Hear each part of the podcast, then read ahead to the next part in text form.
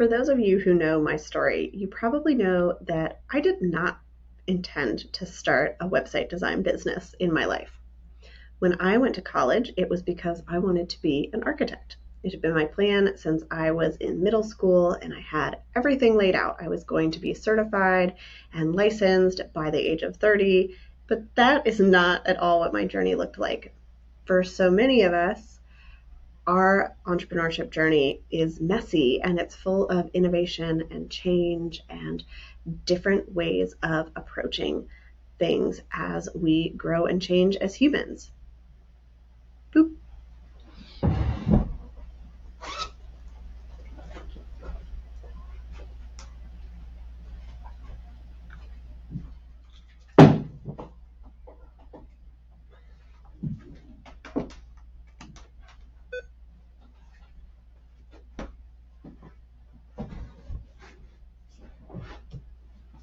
Bloop.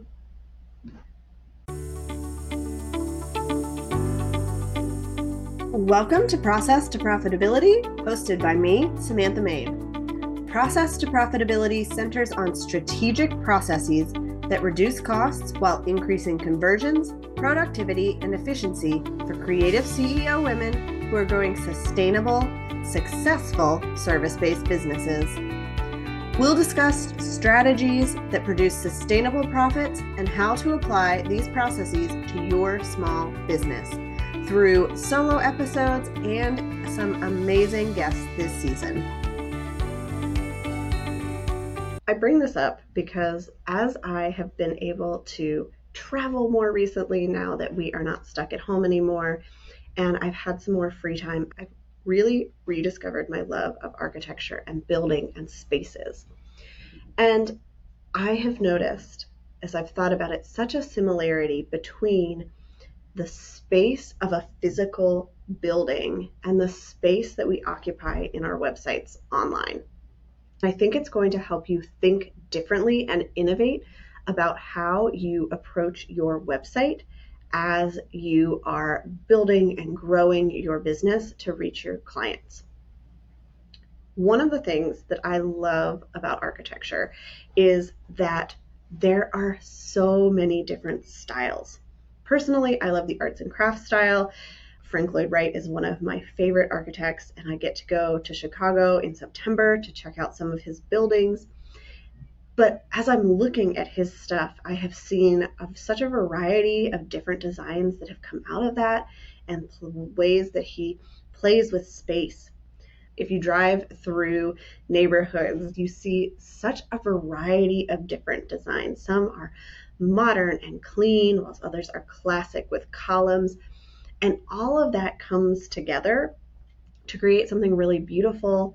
The way that the buildings look can really reflect the way that you experience the space. They reflect the people who built them and the people who occupy them. But no matter what they look like on the outside, there are simple rules that any architecture follows. Speaking specifically about a home, a house, when you're building it, there are expectations about the types of spaces that are going to be there. You're going to have a kitchen where you can cook meals, and you're going to have someplace to eat them, whether that be a dining room or an eat-in area. For some homes, that kitchen is going to be massive, a chef's kitchen. For others, it's going to be really small. Maybe it's just a little galley kitchen with a hallway. There's also going to be some kind of living space, a gathering space where everybody can come and get together. And for some people, they want all of those things to be connected, right? We talk about open concept living, where we want to have everybody come over and be entertained. It seems like a huge thing on H G T V that everybody's an entertainer and wants people in their homes. For other people, those are going to be separate spaces because they're more quiet and reserved, and they like the traditional feel of each space has its own use. There's also going to be spaces for rest and sleep. You're going to have bedrooms. You're going to have bathrooms where we can attend to our needs.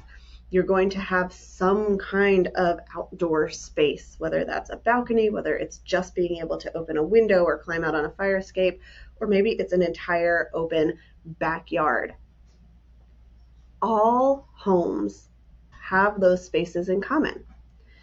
That is kind of the building blocks that we are using. And then you can, as the architect, put onto that space whatever design aesthetic that you like. So there are so many different ways that we can take those building blocks of space and create something that's still innovative, that's still new, that still meets our needs. And I think that is a way we can look at websites as well. So there are building blocks of every website, things that every website needs in order to function, in order to help our visitors move forward, to give them the information they need. So every website is going to need that first page that you land on, the home page. And on that home page, you're going to have a headline. You're going to have some options for what to do next. You're going to have a final call to action. Every website is going to have a footer of some sort with links. It's going to have policies. It's going to have copyright information. Every website is going to have a way to get in touch with the person running the site, whether that is a contact page, whether it's a button that they click, whatever that might look like. And then if you're running a business, as most of us are, every website is going to have a way for people to take a step towards working with us. So that could be a services page, it might be a sales page, it could be a product page if you sell products, but whatever that is, you are building this website with the purpose of somebody eventually paying you money and you giving them something in return, and there has to be a space on your site to facilitate that. And just like when you build a home and you've got these building blocks of different rooms, your website also has those building blocks of a home page, a contact page, a services page, headlines and footers, and we take all of those pieces and we put them together in a way that gives life to our site.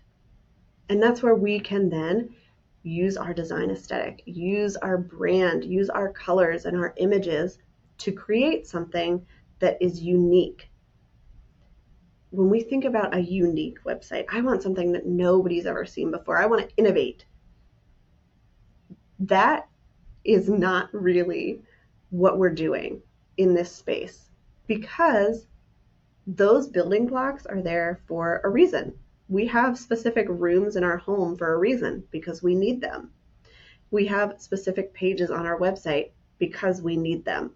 So we have to get to the place where we are marrying those two things, where we are marrying together the expected spaces, the expected experiences, the expected use of the space with the ability to innovate and be creative and showcase who we are.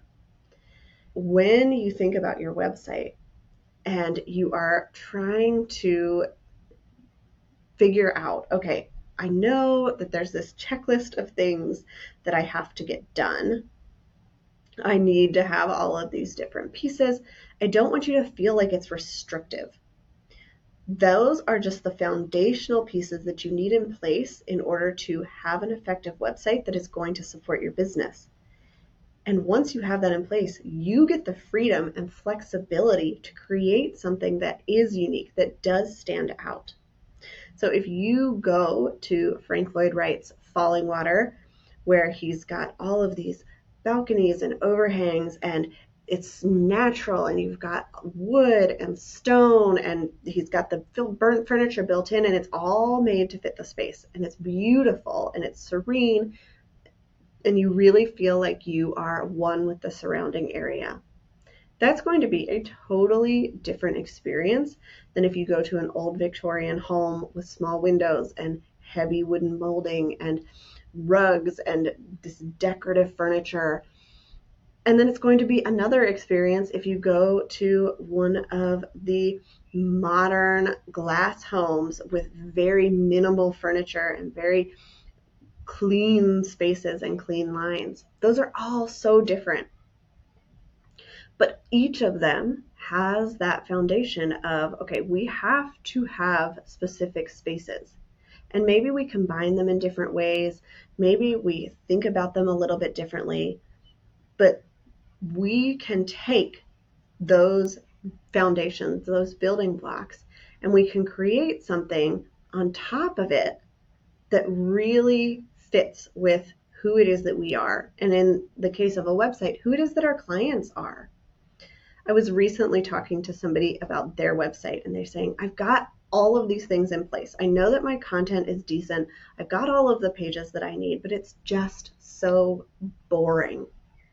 It feels so dull. I know that when somebody comes to my website, it looks professional because that's what they are expecting, but it doesn't have any life in it.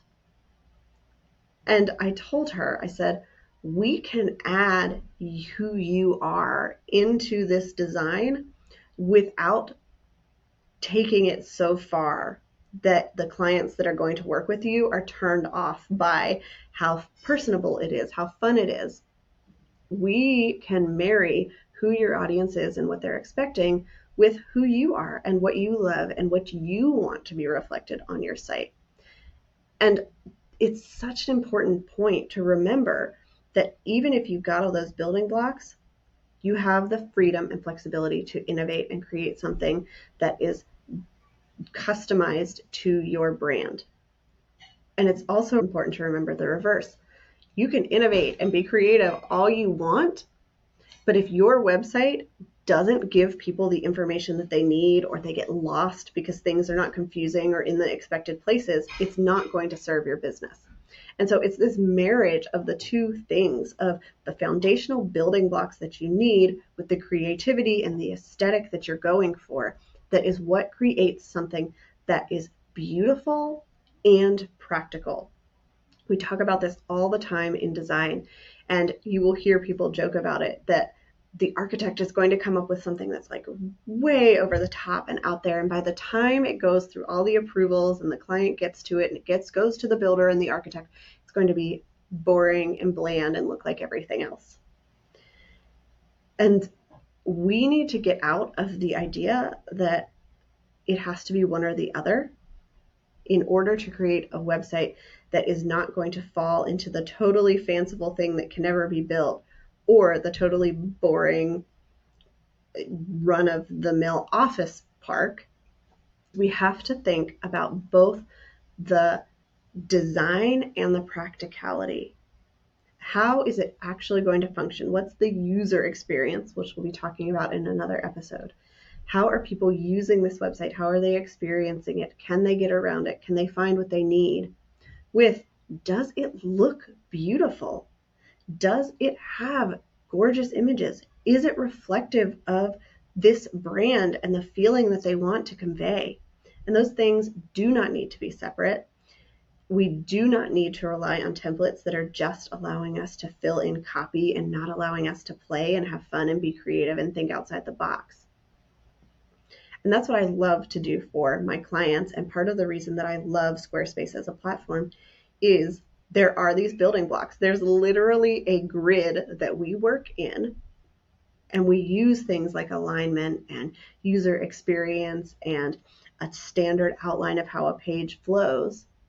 And then we can put on top of that all of the creativity and the brand aesthetic that they want.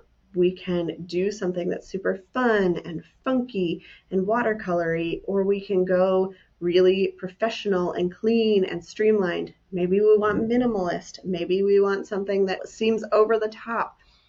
We can do any of those kinds of designs as long as we come back to those basics that build the site, that allow people to use it.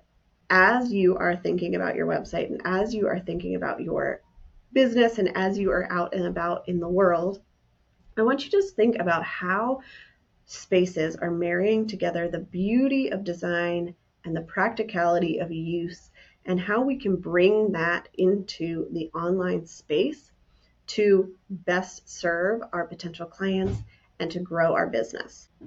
These are the pieces that I marry together all the time for my clients, and that's part of what I do during a V I P day. We always start with the strategy of what pages do we need, what information do we need, do you have all of the different sections of this site? And then we get to the playground of what does that design actually look like and how can we make it into reality? So if you're interested in taking your website from a template that you bought and then put your content on, or something that you tried to D I Y that just feels boring and bland, please reach out. I've got some V I P day spots open in the coming months, and I would love to help you to create a website that is warm and welcoming for your clients, and also helps them to convert into right fit leads who understand who you are and what you do as a business and are ready to say yes and be the best fit clients that they can be. Thank you so much for tuning in to this episode of Process to Profitability. I'd love it if you would leave a rating and review on Apple Podcasts to help others find the show, and send me a message to let me know, what is your process to profitability? You can connect with me on my website at lemon and the sea dot com, or on Instagram and TikTok at lemonandthesea.